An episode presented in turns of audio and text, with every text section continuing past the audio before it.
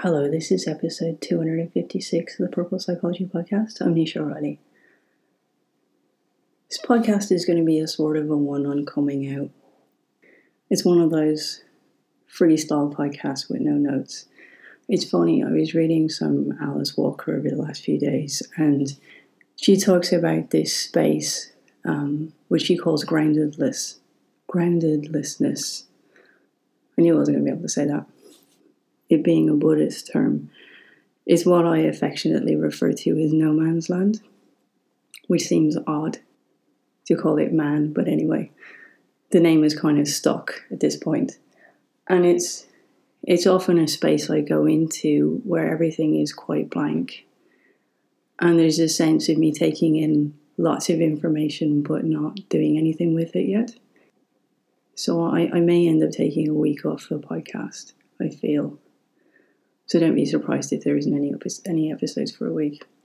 I'm kind of surrounded by lots of pride posts on social media at the moment, and I have a very long memory, unfortunately. And there was a lot of people that when I was in my very early 20s and I came out to them that, you know, they, they didn't behave in a very nice way. They were very distant, very weird, particularly a lot of heterosexual women. And I'm quite amused now to watch the transition and watch them all change their profile pictures for pride and attend, you know, the, the celebrations at Dublin Castle with their own children and so on. Children that weren't even born when I told them that I was gay. And it all feels a little superficial to me, to be honest with you. And I think one of the, there's a couple of things that are kind of interesting. When I came out, my parents didn't behave very well. And a lot of people who know my parents and who are close to me find that quite shocking. And the one piece of advice I always give people now when they're coming out is to take enough time to feel really good about it yourself first before you tell anybody. Because I think it's too easy to seek validation from outside in those moments and to allow other people's reactions to take them personally. And in my case with my folks, it was just quite simply that they had a different vision in their head. There was a lot they hadn't had in their own lives. There was a lot that they tried to create in our little family unit. And I guess they had an image for that and how it was going to all transpire. And then I sort of came back and sort of almost set fire to it. And Ireland was a very different place years ago as well. So it was a very different conversation. And so that was part of it that it, it didn't go with their vision that they had mapped out in their minds and they needed to readjust. That was some of the knee jerk reaction. So it was a lot about them, not about me. And, and most people make their reactions about them, not about you. And you need to be in a kind of a headspace to accept that. And the other part was that they had watched me endlessly struggle to have a career and to do well in education. They never wanted me to particularly follow an education route neither of them had themselves, they wouldn't have cared. In fact, I often find a lot of my education milestones mean very little in our family because it's not their judge of how you do well or what matters in life or what makes a person good or bad or successful or not, and so on. But they had this overwhelming fear that because I had gone through so much, that I was going to, you know, sort of basically that it was career suicide for myself. And I guess what I have to to understand, which I probably didn't understand for a few years, was that they had grown up in the era of Billie Jean King and people like that, who had literally lost their careers, who had lost, you know, had been completely victimized, um, that their funding had been pulled, their sponsorships, and so on. And it, again, it was a different era, and that was what they were applying. That was the logic they were applying to my life. And I always sort of said to them, well, you know, it's about how you approach people. Like people treat you as you allow them to. And even though I worked in very conservative environments, and I, I probably didn't pick the best areas to work in, science was particularly conservative and narrow minded in a lot of ways. I hate to say it. Um, academia wasn't much better. And when I started working in a college, I never made a big deal about it, but I just dropped my partner's name into a conversation if I was going out with somebody at the time. And I just made it very clear that it wasn't a secret, it wasn't something anybody could hold over me. I didn't really care one way or the other, it was just myself. It was kind of like live with it, get over yourself, gossip behind my back if you want to. But this isn't something that you have power with. So that's another piece of advice I give people. The, the less of a, a big deal you make about something, but the more open you are yourself, no one can have a hold over you. It's only if you look like you have a secret to hide. And that was a game that was played, particularly in Ireland, for a long time. And it wasn't even sorted out till after the marriage equality, because we had legislation here which meant that you could lose your job. But having said that, there was a time where you could lose your job as a woman for becoming pregnant as well. So it wasn't just, you know, a ridicule solely designed for gay people. It was designed for everybody who wasn't living within the, the church's realm and the power that they had. And I think it's easy in Ireland too to get into a habit of feeling that people who are religious are automatically going to be homophobic to you. And I have a lot of very religious friends from all sorts of religious backgrounds who were very open and embracing of my sexuality. And that's everything from Muslims to born again Christians to Catholics to Jews and so on. So there, there, I, I've never, I've never found that a correlation, and I think that can be an assumption that can be made that needs to be avoided as well. But I think for me, the biggest challenge in my life was my sexuality. I very seldom end up in close relationships with gay women. There was a time where I had a lot of male friends more than female friends.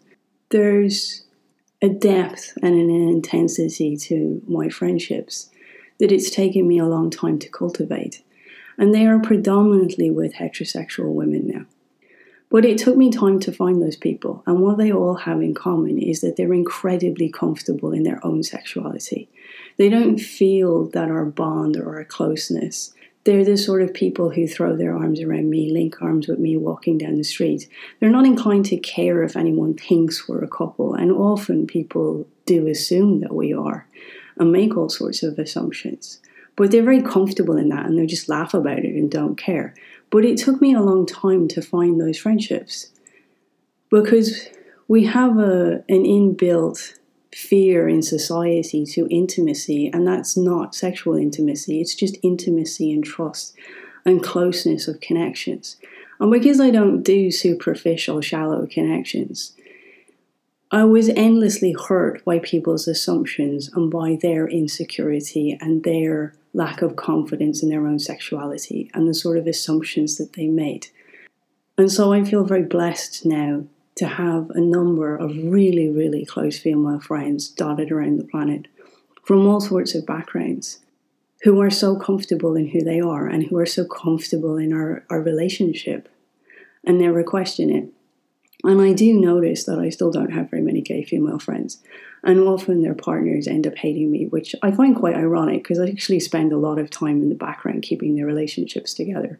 So I'm quite entertained really by their animosity sometimes. So it is, it's, it's an interesting journey. I'm not a massive fan of pride because I feel like, particularly in Ireland, we use alcohol to be confident. And I find superficial confidence quite difficult to deal with. I spend my life developing confidence in people. I find it quite difficult to be around people who need to be wasted to be there. Again, it's taken me a long time to find people who are naturally self contained and confident and happy in who they are and we might drink together, but we don't drink because we need to, to actually go out and to be seen in the environments. I just find an extraordinary level of pressure and conformity and a lack of individuality and true self when I walk into a lot of these environments. I have a really vivid memory of the first time I ever walked into a women's club. And I describe it as walking into a lion pen on heat. And I have this. I didn't realize how much of a feminist I am. I don't. I don't think till that moment.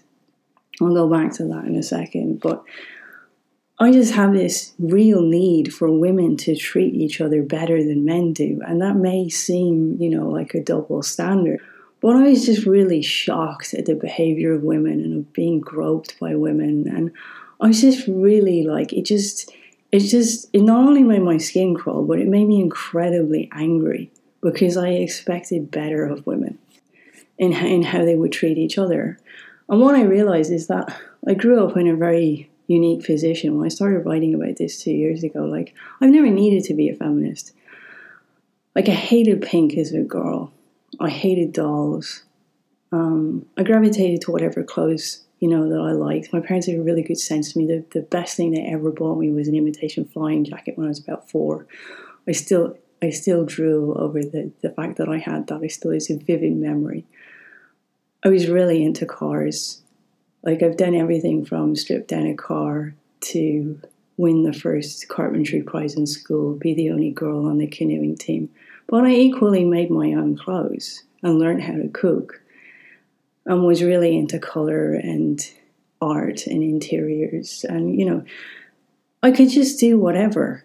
There was never any model on what I was supposed to be as a girl, or what I was supposed to like, or what I was supposed to enjoy, and certainly not around what I could be and what I could study and what I could do. And I took that completely for granted. I never questioned that there would be so few women doing applied maths in university or doing the physics course. I think I was probably the only girl in applied maths. But I didn't care. You know, I, I never stopped to question that I should or shouldn't be there. It wasn't on my radar to do that. And so I'm incredibly grateful to my parents. And like it's like night and day in, in terms of one generation where my mother was expected to give up work when she got married. Now she worked freelance, so she kind of got around that and did her own thing and did other things. And it suited her to want to spend time at home with me when I was small. But, you know, I never grew up with the sense that I had her battles to fight or I had to be something. I just had to be me. And I think being gay pretty much goes into the same category. But I do find it hard to look at my social media at this time every year and look at some of what I can just class as bullshit, quite frankly because I remember the conversations with these people. I remember their reactions to me. I remember them physically moving away from me in social settings. I remember there being weird and disrespectful. And it's quite hard for me to just feel that all of that has gone away, that they fundamentally suddenly have the ability a few years later to truly see people in equality and to actually embrace the difference do the posts and the changing of the profile pictures actually mean something core and deep inside? Because there's still not people that I've ended up with in these really intimate relationships and friendships with. And I think that those actions speak a lot louder than some of the posts out there. So, my best advice to you coming out is to take the time to feel good about yourself and to not take other people's reactions personally what I always say to people is you've had a lot more time to think about it than the people you're telling. And, and sometimes it can seem glaringly obvious to them that they should have joined the dots and two and two equals four, but often they haven't because they've had this fairy tale fantasy in their head of how they think your life is going to look. And it seldom does.